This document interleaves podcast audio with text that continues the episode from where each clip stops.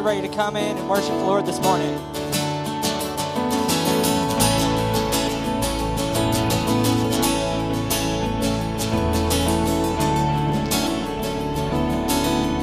Sing this with me. We worship the God who was. We worship the God who is. We worship the God who evermore will be. He opened the prison doors. He parted the raging sea.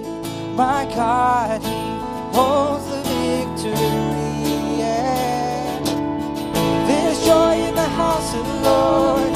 There's joy in the house of the Lord today. And we won't be quiet. We shout out Your praise. There's joy in the house of the Lord. Our God is surely in this place. And we won't be quiet. We shout out Your praise. We shout out Your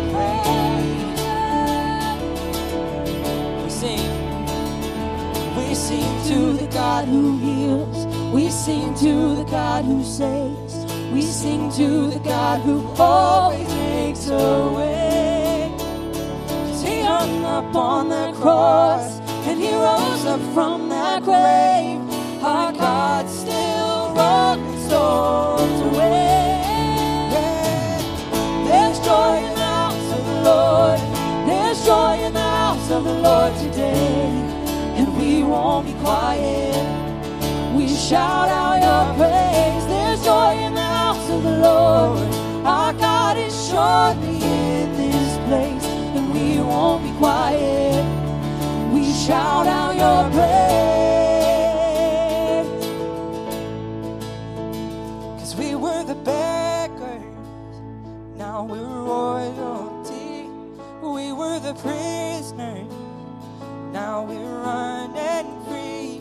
We are forgiven, accepted, redeemed by His grace. Let the house of the Lord sing praise. We were the beggars, now we're royalty. We were the prisoners, now we're running free. We are forgiven, accepted, redeemed by His grace. Let the house of the Lord sing praise. There's joy in the house of the Lord. There's joy in the house of the Lord today. And we won't be quiet. We shout out Your praise. There's joy in the house of the Lord. Our God is surely in this place. And we won't be quiet. We shout out Your praise. There's joy in the house of the Lord. There's joy in the house of the Lord today. And we won't be quiet. We shout out Your praise. There's joy in the house of the Lord. Our God is surely in this place, and we won't be quiet. We shout out Your praise. We shout out Your praise. We shout out Your praise. Jesus, worthy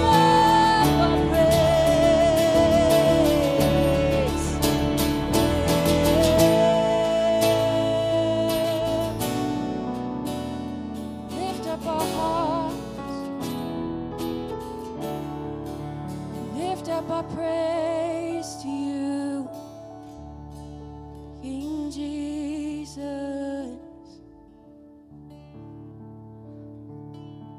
I wanted to read this morning from Psalm 27. The Lord is my light and my salvation. Whom shall I fear? The Lord is the strength of my life. Of whom shall I be afraid? When the wicked come against me to eat up my flesh, my enemies and foes, they stumbled and fell. Though an army may encamp against me, my heart shall not fear. Though war may rise against me, in this I will be confident. One thing I have desired of the Lord, that I will seek, that I may dwell in the house of the Lord all the days of my life, to behold the beauty of the Lord and to inquire in his temple. For in the time of trouble, he shall hide me in his pavilion. In the secret place of his tabernacle, he shall hide me. He shall set me high upon a rock, and now my head shall be lifted up above my enemies all around me. Therefore, I will offer sacrifices of joy in his tabernacle. I will sing, yes, I will sing praises to the Lord. God, we give you all the glory. We know that you carry us through, that you are a God of healing, that you are a God of hope. You are a God of compassion. You are a God who can meet us at the other end of our trauma and who has carried us through it. We give you all the glory. We declare that it is your love that we build our hope on, that we build our foundation upon. It is not on our own strength or our understanding, Father, but it is in you. It is through the gift of your Son, Jesus.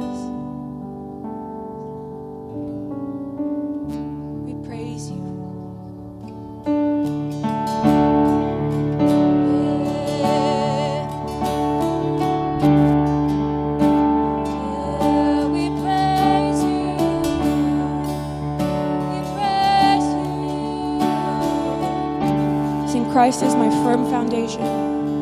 Christ is my firm foundation, the rock on which I stand when everything around me is shaken. I've never been more glad that I put my faith in Jesus, 'cause he's never left down. He's faithful through generations. So why would he fail now? He won't. He won't. Oh no, he won't fail.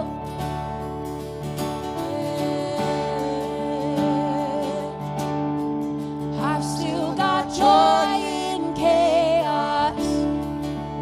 I've got peace that makes no sense. So I won't be going under, 'cause I'm not held by my own strength, 'cause I built my life on Jesus. 'Cause he's never let me down. He's faithful in every season. So why would he fail now? He won't. That's good news, yeah. He won't. He won't fail. He won't fail. He won't. I know he won't. He won't fail. He won't fail. Christ is my firm foundation. Yes, he is. The rock on which I stand when everything around me is shaken. Oh, I've never been more glad that I put my faith in Jesus. 'Cause he's never let me down. He's faithful through generations. So why would he fail now? He won't. Hallelujah. He won't. Yeah, he won't fail. He won't fail. He won't.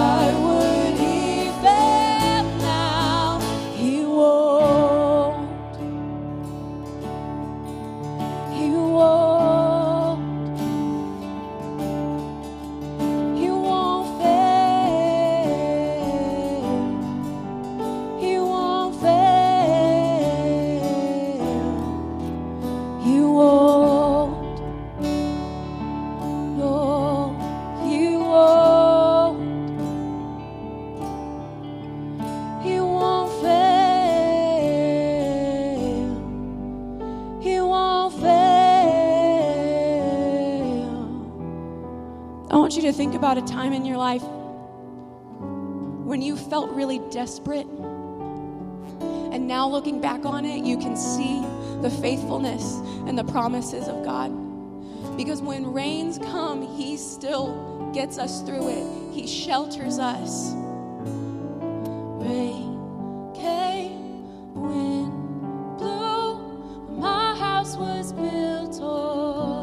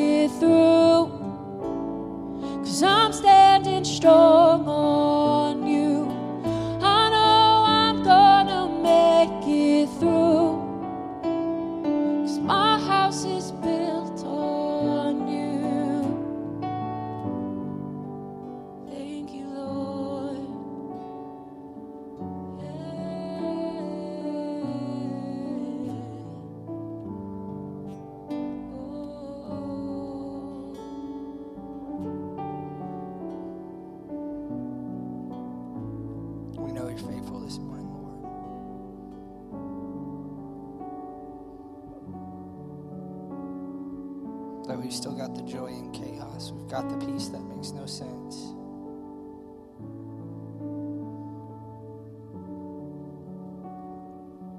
As we acknowledge this time of offering, Lord, just bring that to the front of our minds. That what we bring of our finances and our time and our energy,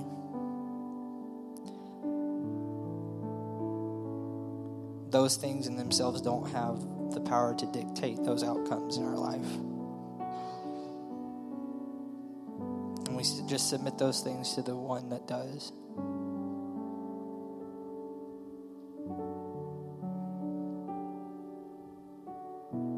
That what we know of You is that You're good.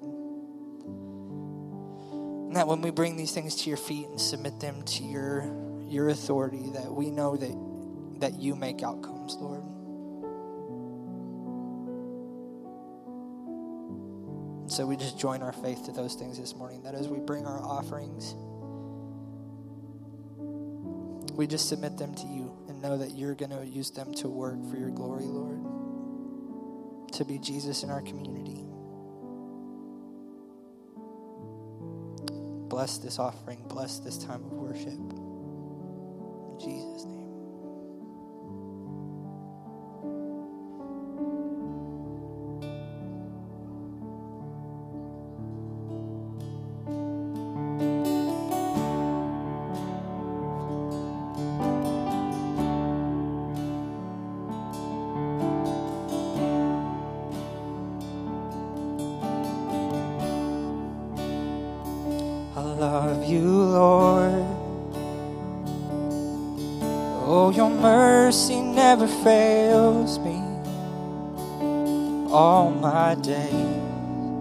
I've been held in your hands from the moment that I wake up till I lay my head.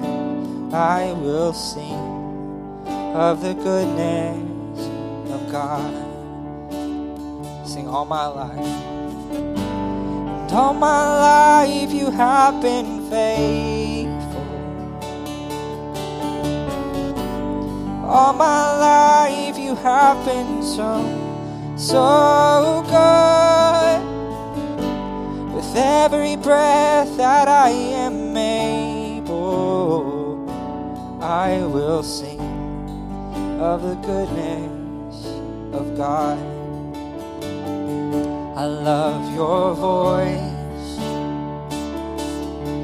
You have led me through the fire. Darkest night, you are close like no other.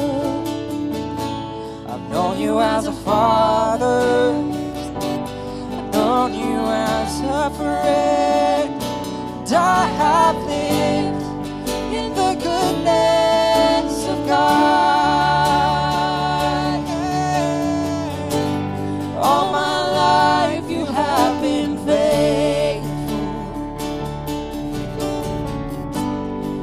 my life you have been faithful. All my life you have been so good. With every breath that I am able, I will sing of the goodness of God. Your goodness is running after, it's running after. Your goodness is running after, it's running after me. With my life laid down, I'm surrendered now.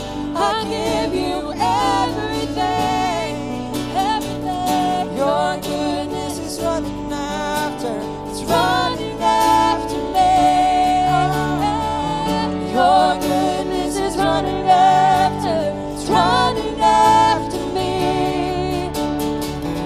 Your goodness is running after, it's running after me. With my life laid down, I'm surrendered now. I give you everything. Your goodness is running after, it's running after me. Oh, it keeps on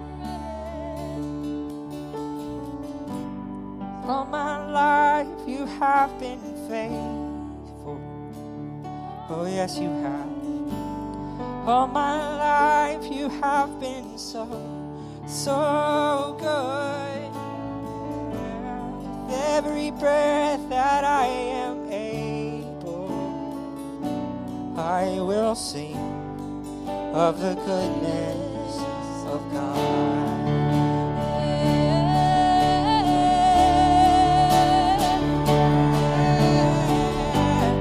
All my life you have been faithful. All my life you have been so good. With every breath that I am able,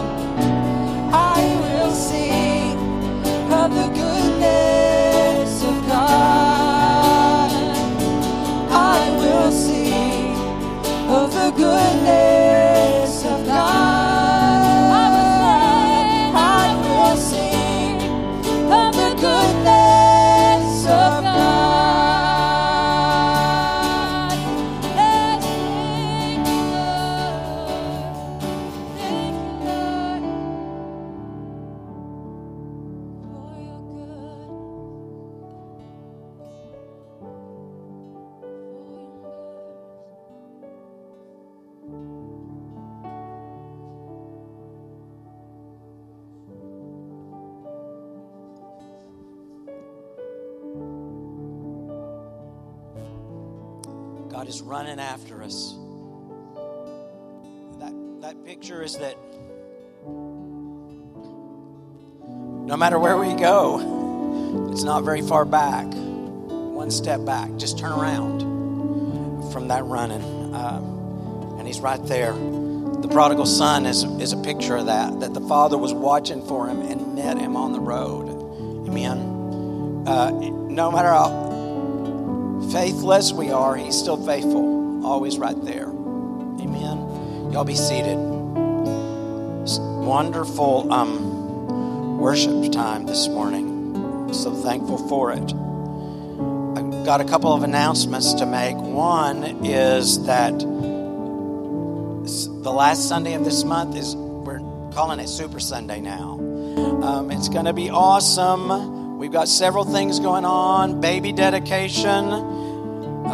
It's going to be a family worship service because of that baby dedication. A lot of things will kind of revolve around that. We have at least 7 children now who are going to be dedicated. And that...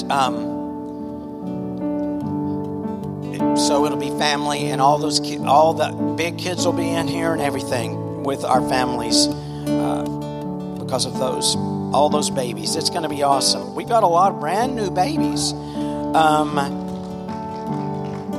Afterwards, there's going to be dinner on the ground, and not actually on the ground. We'll have tables set up all around, but we're going to play some games outside. How many people have ever played pickleball before? We're going to have pickleball set up, and but we're also going to play a family kind of game. Greg, what are we playing?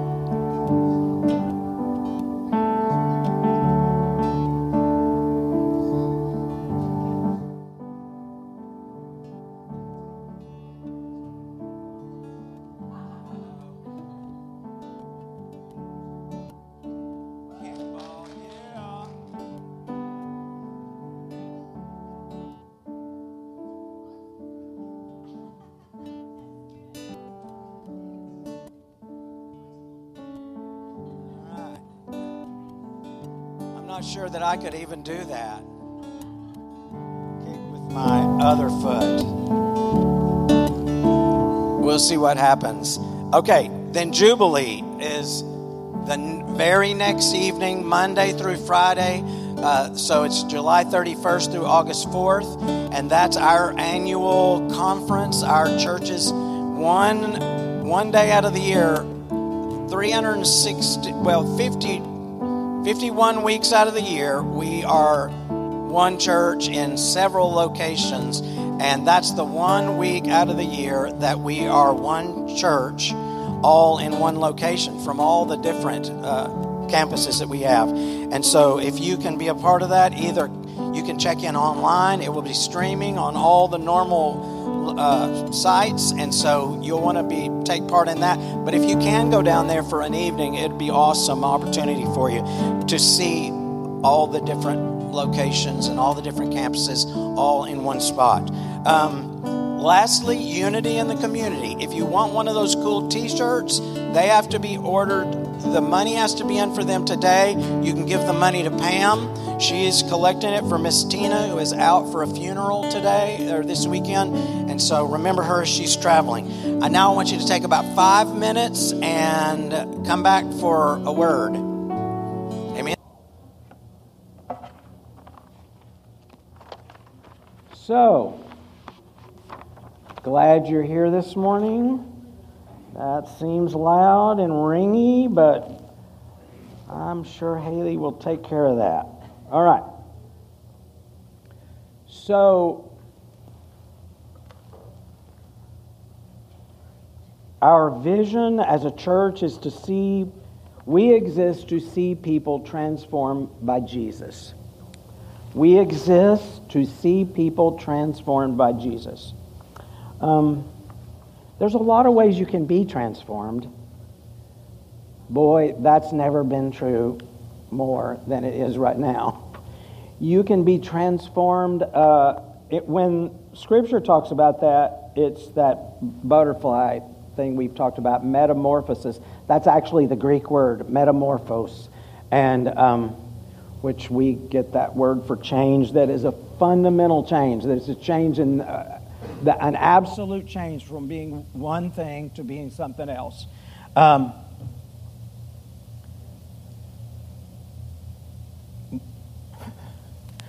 We've never seen the kind of transformation that people could have imagined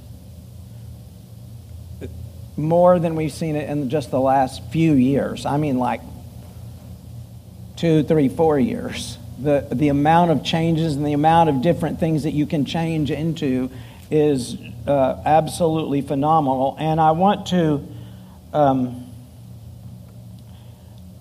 be careful in how I say this and how I word this, because I don't want to be mean-spirited, but we are broke.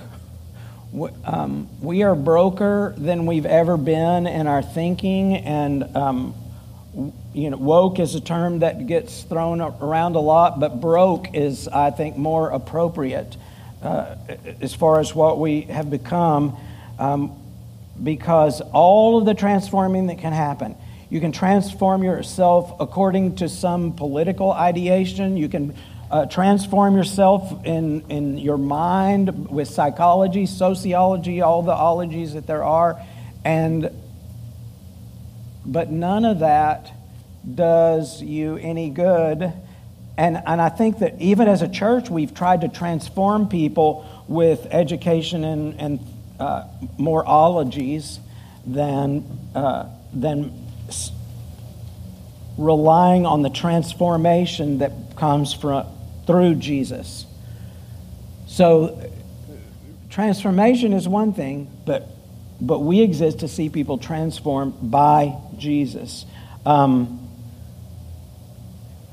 when we talk about transformation, Romans 12, 1 and 2 comes to mind.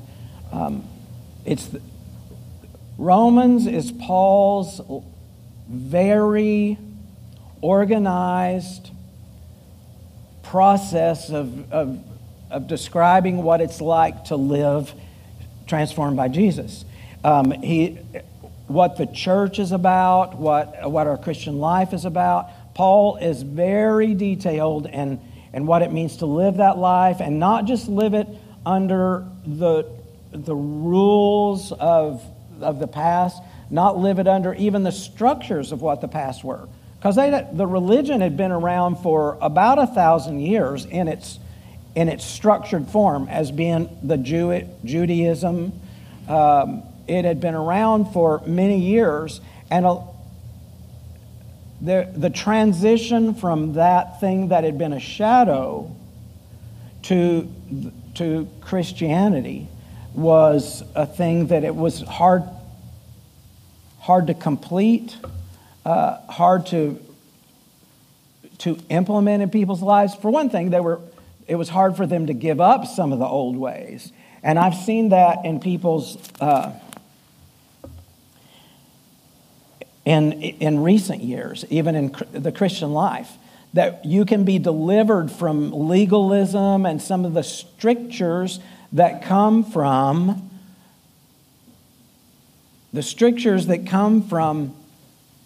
your past and how you've grown up, giving up the old ideas of that you needed to dress a certain way, or that you needed to cut your hair or not cut your hair. I mean, even the college that we went to had rules when I got there anyway about you couldn't have a beard and you couldn't go to movies and things like that. That's all pretty much gone now because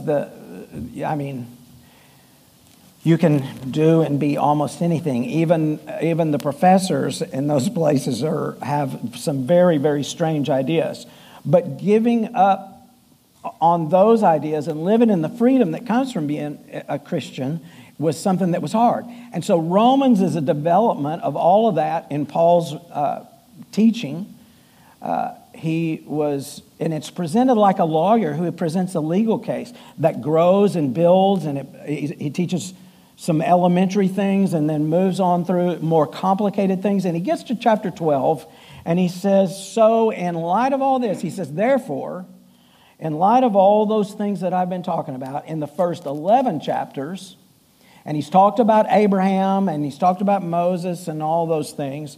And he says in Romans chapter 12, starting with verse 1, he says, "So I beseech you, therefore, brethren, by the mercies of God," I'm just begging you guys, by God's mercy, that you present your bodies a living sacrifice. He's talked about all the sacrifices that have been made before. He says, but those sacrifices don't matter. Now, this is interesting. I mean, you have to put yourself in the time when Paul is writing this. Now, he's writing it to people in Rome. And so it may not be, and there are a lot of non-Jewish people there, although he's writing to the church in Rome. There are still sacrifices going on in Jerusalem when he wrote this, most likely.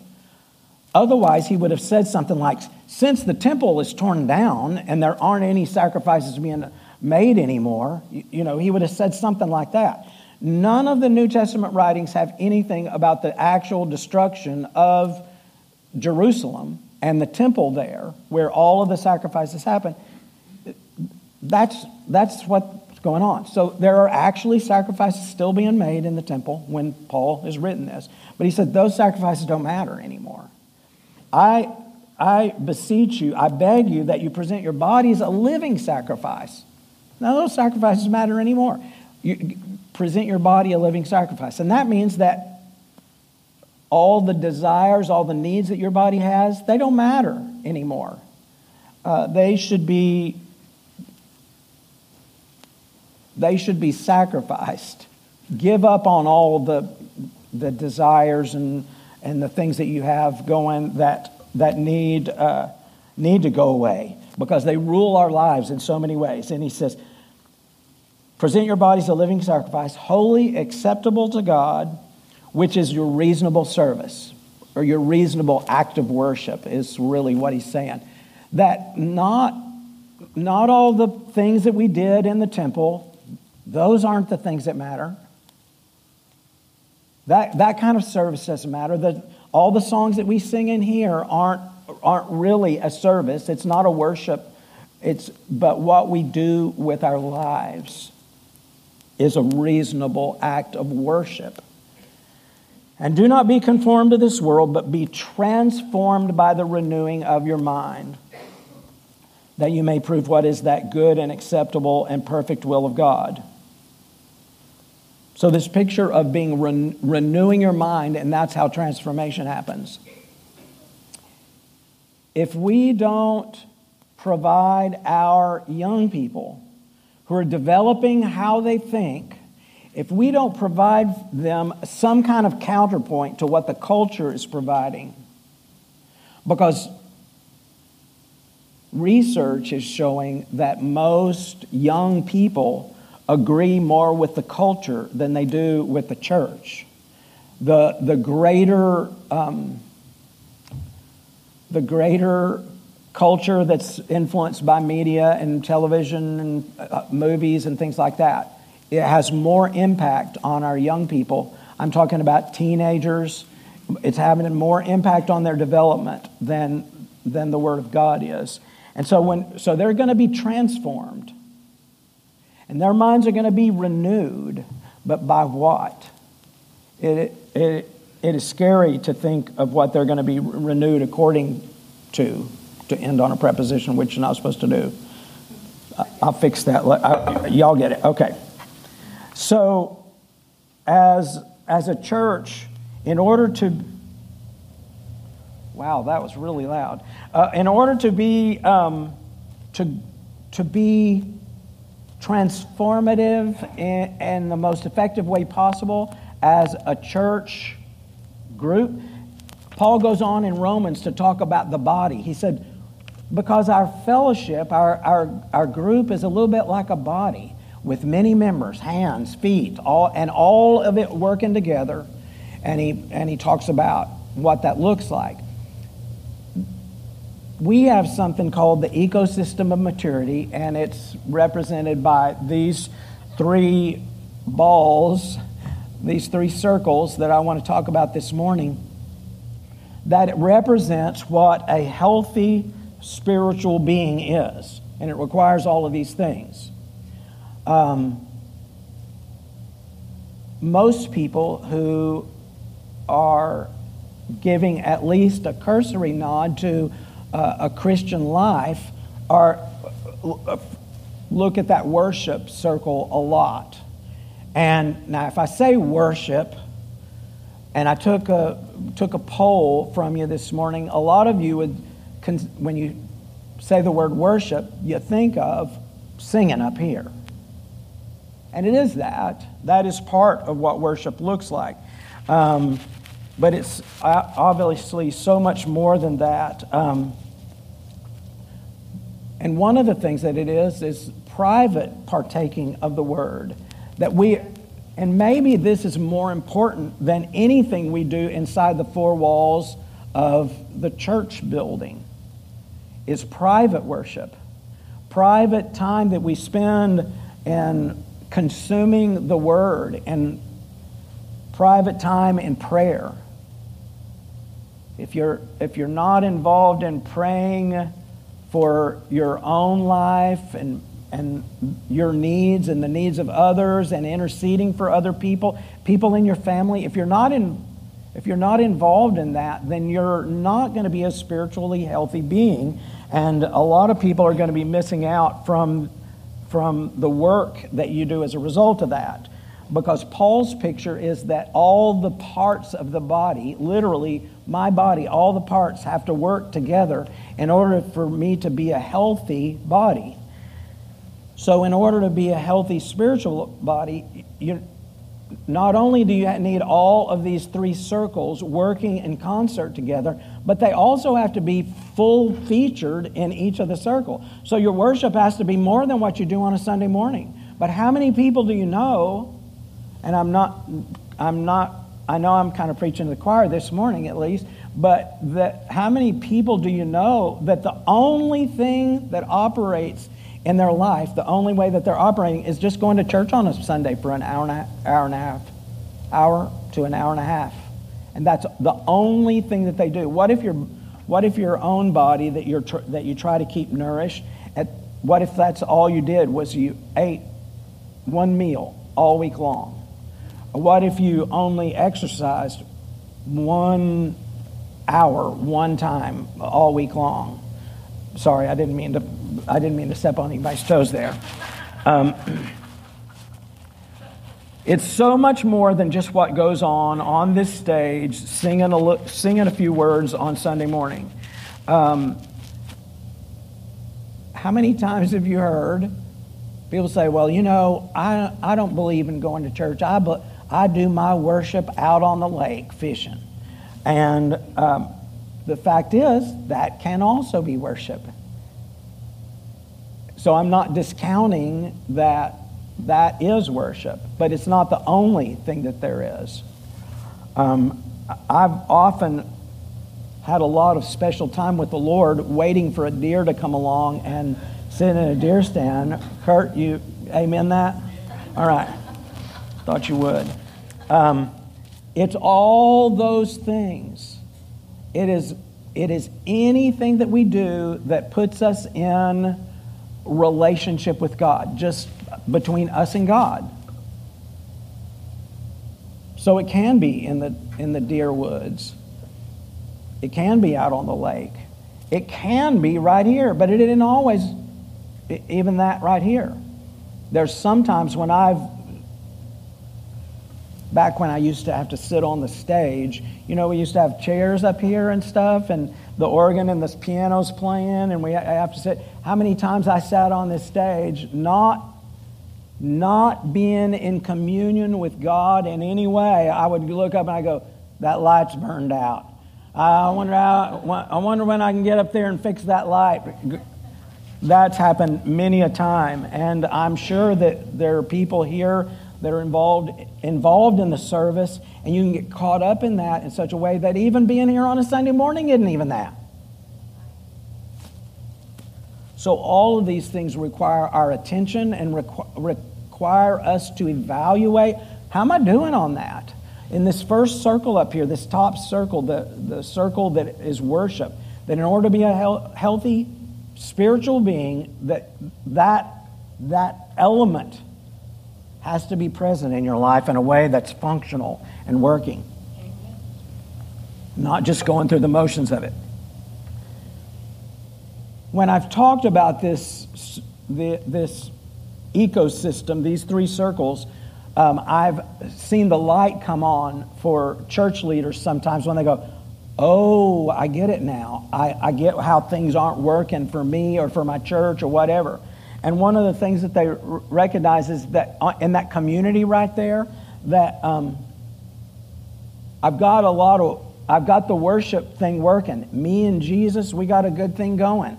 But more is required of me than that. Because I don't have community. I may even go and sit in church on Sunday morning, but I don't experience community there. And if you're in a large church, it's easy to get lost in the shuffle and in just the volume of people there. You're lost in a crowd, and there is no community there. And so to be in communion with a group of people, to be living life, the New Testament called it koinonia. That's an old Greek word from the New Testament that means fellowship or community. And the picture of that is intentional relationships with multiple others. That's how I defined it.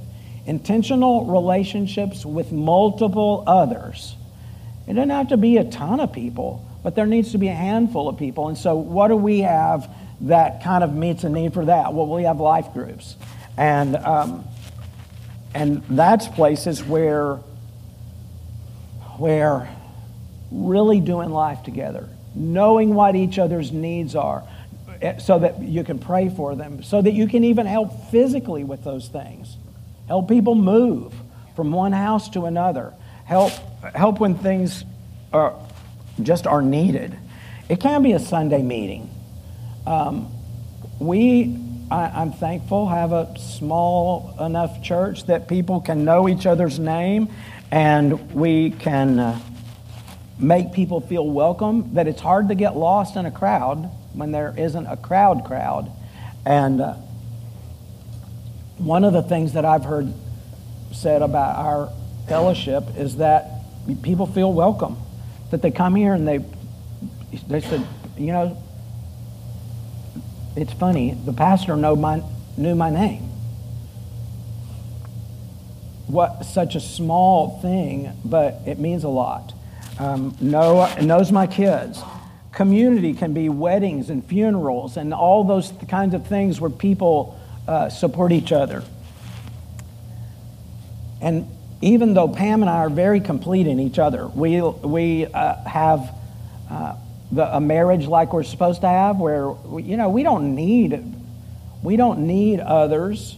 And it's my prayer that every single person that I see in this room has that kind. But we're encouraged in Scripture to not forsake the assembling of ourselves together. Not. And Matt, me and Pam, we can have a good thing going. And me and Jesus, we can have a good thing going. But unless me and Pam with others have a good thing going, then we are not going to be spiritually healthy, not having that community. For one thing, we don't have the interaction of the body working together that Paul talks about in Romans chapter 12. And Paul brings this up in Ephesians and other places. He uses the body many, many times. And he says that the hand working all by itself without the rest of the body can't accomplish very much.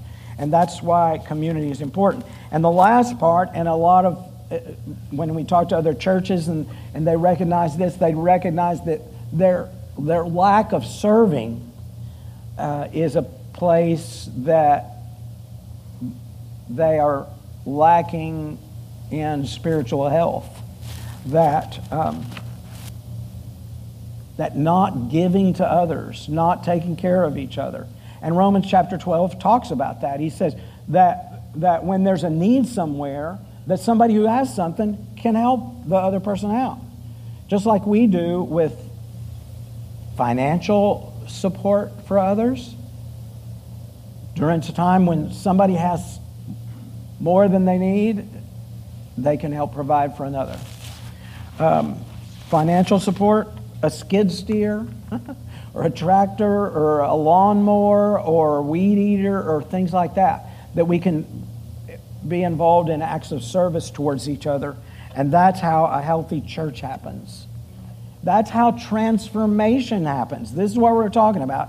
It's to see people transformed by Jesus. Not only do they get transformed by operating in this ecosystem in a balanced way, but other people get transformed too by Jesus operating as a body in their lives. I quoted a verse from Romans chapter 10, verse 24. He said, and in Hebrews, Paul is talking about, I have to give you just a little bit of background. Paul is writing this letter to Jewish people who were going through persecution in the early first few years of the church. They're having persecution under the Roman emperors, Nero, Trajan, some people like that. And so some of the Jewish people were saying, this Christianity, it's pretty rough. I think I'm just going to go back to the old way. I'm going to just go back to being a Jew. As bad as that was, I'm going to go back to being a Jew, and I'm going to practice the old Mosaic covenant and all those kind of things. And Paul says, you can't do that. Because Jesus is superior to all those things. He's superior to Moses. He's superior to the angels. He's superior to Abraham. All of those covenants are meaningless now that Jesus is coming along. And so in Hebrews chapter 10, he said, and let us, verse 24, and let us consider one another in order to stir up love and good works. That's one of the reasons the community works, is we stir each other up to love and good works. The people that helped me when we built the house last year, we stirred each other up into love and good works. Not forsaking the assembling of ourselves together, as is the manner of some, but exhorting one another, and so much more as you see the day approaching. So Paul was responding to these Jewish people. He said, you can't get off and just do your own thing anymore. We've got to work together. That's the church working together is the only way that the church is the church. And the only way that it can help us to support one another so that we grow and we're transformed by Jesus. That's what the point of the whole thing is. So that picture of those three circles all working together, not only for us as a group, but for us as an individual, that we need to be working all those things together. That's why we're assembled. And the last scripture I want to look at is in 2 Corinthians.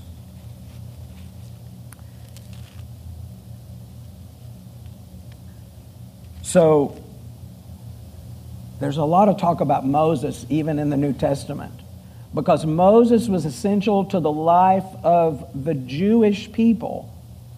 And a lot of the way that they did church, if I can use that word, the way they did their fellowshipping with God, the worship, all of that had to do with Moses.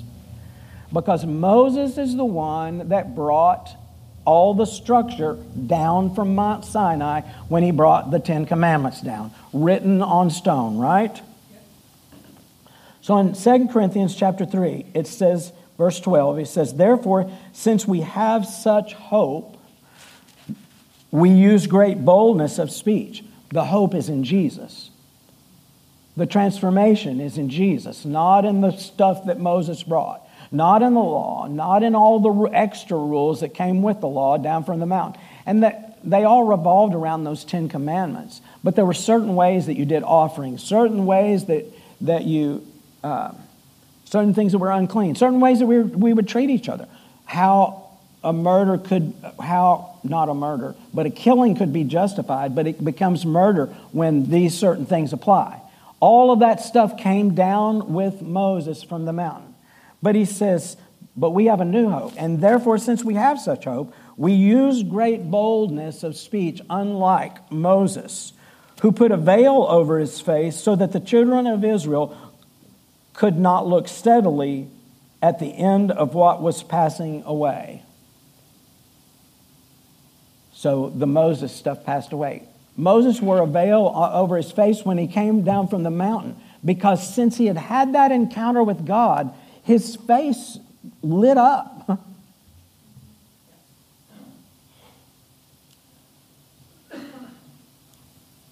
Pam says she can tell when I'm talking to one of my grandkids on the telephone. She said, my voice sounds different, and my face has a look on it when I'm talking to them. I don't think there's anybody here that does that for me, but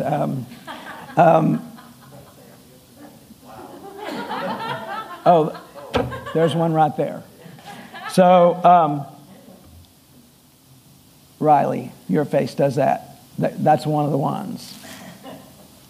So that's the way Moses was when he came down the mountain from talking to God. I'm sure his face was lit up when he was talking about it, but it was still lit up when he came down, so much that it scared the people.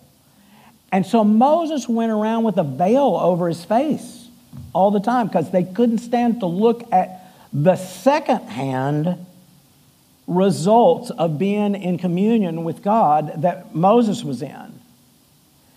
But do you know that from then on, nobody talked to God like Moses talked to God? Angels came, and even Moses couldn't look at God's face. He saw the hinder parts of God that he passed by. He saw some of the results of what being in communion with God looks like. You know, we can see those things when we are operating like we're supposed to in each other. We can see the hinder parts, God's mercy and his kindness. We can see the hinder parts of God in each other. But they couldn't stand it. And so Moses' face was veiled. So that they couldn't even look steadily on what was on Moses who was passing away. They couldn't look on that. And verse 14 says, but their minds were blinded. For until this day, the same veil remains unlifted in the reading of the Old Testament. So when we read the Old Testament, it's veiled in shadow because we can't understand it except in light of the New Testament. Some people have said that the New Testament illuminates what was in shadows in the Old Testament. Verse 14, their minds were blinded, for until this day the same veil remains unlifted in the reading of the Old Testament, because the veil is taken away in Christ. So without Christ, it's all still veiled. But even to this day, when Moses is read, a veil lies on their heart. Nevertheless, when one turns to the Lord, when one turns to Jesus, the veil is taken away. Now the Lord is the Spirit, and where the Spirit of the Lord is, there is liberty or freedom. We sing that song, where the Spirit of the Lord is, there is freedom.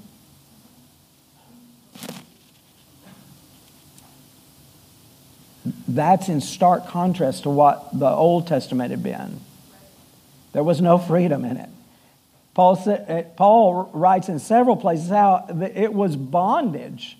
All of the Old Testament rules and everything was just bondage. But the Spirit brings freedom. And so verse 18 continues like this. And Brother Dwayne Sheriff preaches a message on this. That's awesome. And I'm going to allude to a little bit of that as we go on with just this one single verse that has about 8 or 10 parts to it, that in each word has so much significance. We're going to focus on that one thing for just a moment here. But we all, with unveiled face, beholding as in a mirror the glory of God, are being transformed into the same image from glory to glory, just as by the Spirit of the Lord. Now, I'm going to take that same verse and just go word for word through it. But we all, and it's all contrasted with the Old Testament. Who went up on the mountain? Moses. Moses was the only one that got to partake of that. And everybody else got secondhand knowledge. Everybody got secondhand blessing from all that. They could have even had more. They could have experienced a little bit of more of even what Moses could give them, but they had to put a veil over his face because they couldn't stand it. But we all of us, every single person in this room, that in Christ we can experience in a new way what he goes on to communicate. But we all with unveiled face, not with a veiled face, with unveiled face. And that's important because we get to share with each other since we have unveiled face. We with unveiled face beholding, that ing is so important there. Moses beheld the glory of God. He went up there and then he came down and that was it. He didn't deal with God face to face like that anymore, especially not that long period of days that he was on the mountain where things fall apart down below, but that's another story. I won't go there. So, beholding. He beheld it, and all that anybody else got was the second end of him having beheld it in the past. But we are beholding it daily, every day, minute by minute. We are beholding as in a mirror. What does as in a mirror mean? What do we do with a mirror? Usually. We look at ourselves mostly.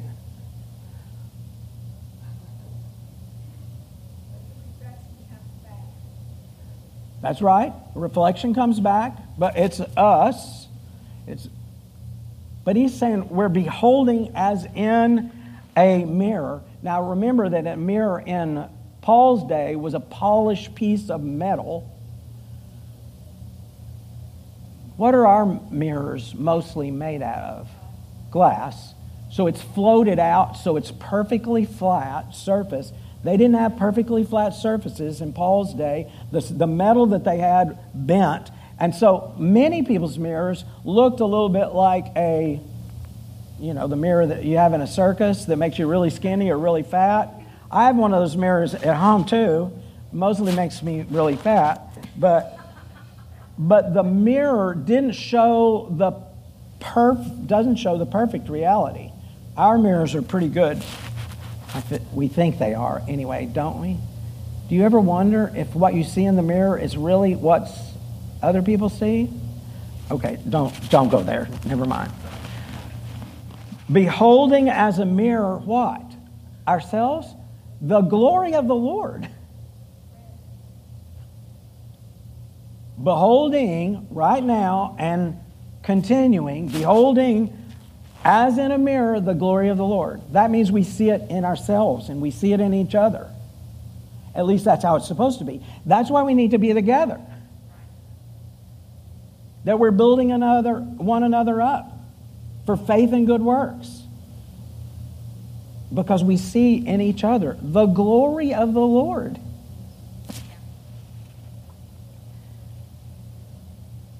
And in the process of doing that, we are transformed. There's that word again. Transformed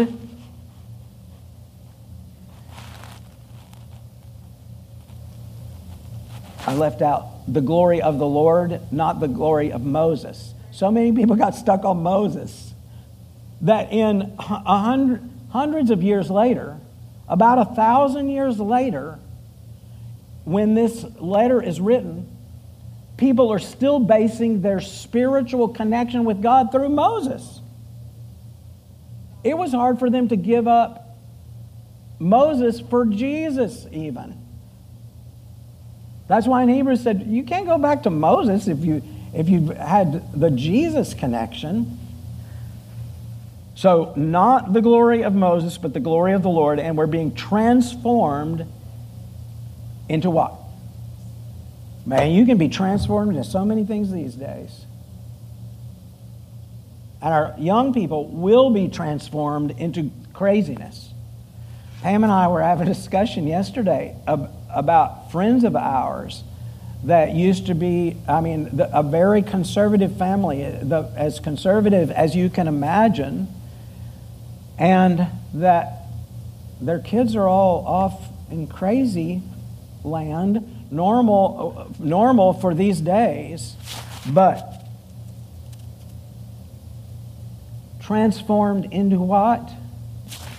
Transformed into the same image of Christ, from glory to glory. Not from worms into glory, not from just an old sinner saved by grace into glory, from glory into glory, more glory. Glory, and that glory, more glory. Glory to glory, just as by the Spirit of the Lord. Who's doing the changing? In the Old Testament way, you had to do the changing. If you obeyed all these rules, you follow all these rules, then a change will happen. What's the problem with that? It never did. The change never worked. It never stuck. It might last for a minute, but it never stuck. It never took, as we say in Oklahoma. Didn't take.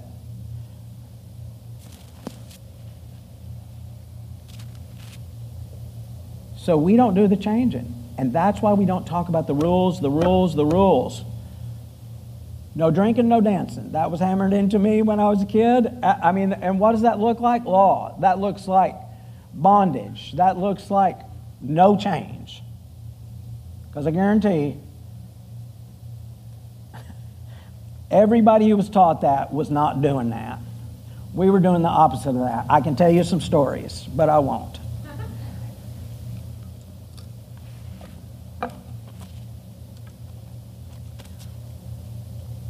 The Spirit is doing the changing. We just got to let go.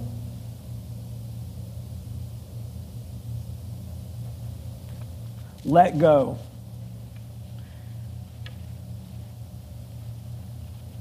Because the transformation from glory into glory is happening by the Spirit of the Lord and nothing else. That transformation comes from beholding. Not something you did when you were 11 or 12. It comes from what you do every single day. That every single day we need to be beholding the glory of the Lord. When we're experiencing and reading God's Word, taking it in, eating it, digesting it, fully processing it. When we're working with each other to build each other up unto faith and good works, beholding the glory of God in every way that we can consume it, every way that we can see it in ourselves and in each other. There used to be a song that we sang many years ago, me and Jesus, we got a good thing going. Me and Jesus, we got it all worked out. That ain't how it works. It takes so much more than me and Jesus. The ecosystem shows that. In my worship, just me and Jesus, that's one part of it. But it's just a part. Without everything else, it doesn't work. That's why we come on a Sunday morning. The transformation happens as a result of us being together. That's why we do life groups. That's why we do all the things that we do as a body of believers. Worshiping together. Being in community together. I hope that the last Sunday of this month, Super Sunday, that we experience a little bit more of that, because even on a Sunday morning, and when we stand around and talk and fellowship together, there's a little bitty slice of that. But when you're eating together and doing a little bit more of life together, that's really community. And then being able to serve. Some people serve here on a Sunday morning. Thank you, Courtney, by the way, up there. All the people that are involved in making our Sunday morning happen, from the people who greet at the door, from the people who are working in children's stuff right now, in the nursery, in the littles, and in the bigs. Thank you to all those people who are involved in service, but it's so much more than even just what we do on a Sunday morning. The opportunities that we have throughout the year to be involved in the food pantry, to be involved in Meals on Wheels and the things that we do in the community, as well as helping one another with all the different things that we do, helping people move and do all those things. That's the ecosystem that we talk about when we talk about what it is to be healthy as a spiritual being. Transformed by Jesus or transformed by the world, that be not conformed to this world, be transformed by the renewing of our mind, which comes through the word and prayer and all of that stuff represented by the ecosystem. I want to pray for us as families this morning, and for especially for young people. Loving accountability and encouragement and course correction is going to keep us from turning into crazy town as a church, as a nation, all those things. Loving accountability, loving encouragement and exhortation, encouraging one another to run the race and run it well. And the young people who are exposed to things that are unlike anything before. When COVID was going on, being exposed to something took on a kind of a whole new meaning, didn't it? And like it hadn't happened in 100 years, almost to the very year when the Spanish flu happened in the early 20th century, being exposed to something and an impact that it can have on an individual took on new meaning. And I think that we're, in that way as a culture, that we are seeing just fundamental change in how people think about what it means to even be a human being. It's unbelievable. So I'm going to pray for us as families this morning, as a church body, that we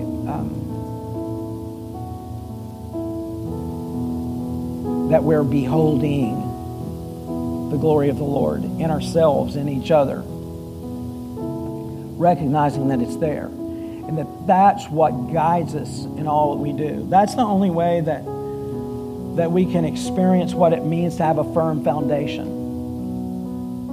And just because a foundation is old, how many times have you seen a foundation out in somewhere that the house has been gone for decades and the foundation is still there?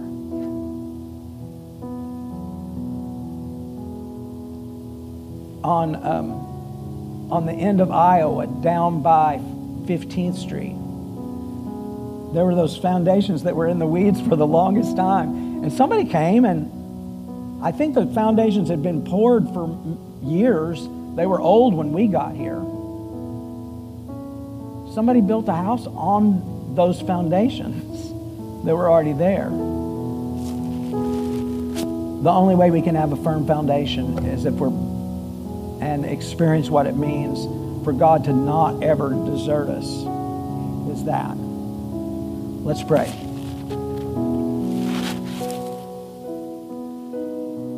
Father, thank you that you're always faithful and always trustworthy, that when we're built on you, then our building can stand. And so in all of this morning, your word is like seed planted that bears fruit in us,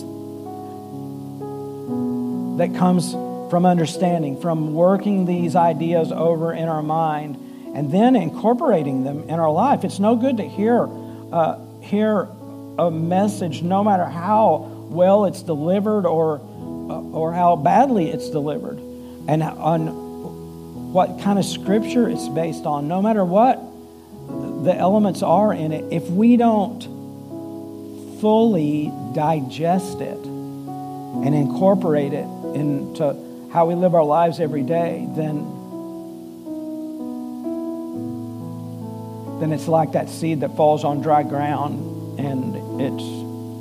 or shallow ground. Nothing happens. So I pray that your word will do what's promised, that it will come back, pressed down, shaken together, and running over in us, that their lives will reflect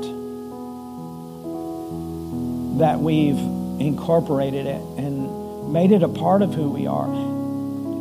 It's done more than inspire us. It's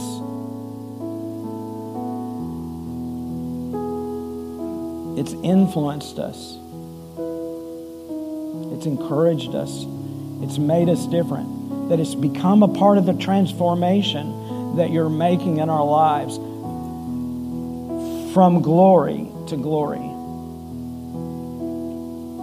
And the impact that has on not just our own life, but it has on the people around us, especially our young people who are being influenced by so many things, that I pray that they'll recognize in us what a difference it makes to us, because this isn't just intellectual understanding.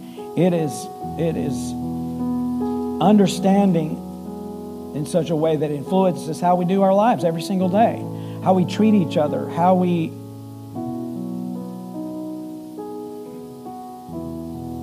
treat the rest of the world around us, how we treat our dog, how we do everything, how we operate in this world in such a way that we represent Jesus everywhere we go. Because that's the opportunity that we have. We have the opportunity to be Jesus in all the places that we go. That's my prayer, that we're a blessing wherever we walk, that we bring glory to you in all the things that we do. It's in Jesus' name we pray. Amen. God bless y'all. If you need prayer, talk to us.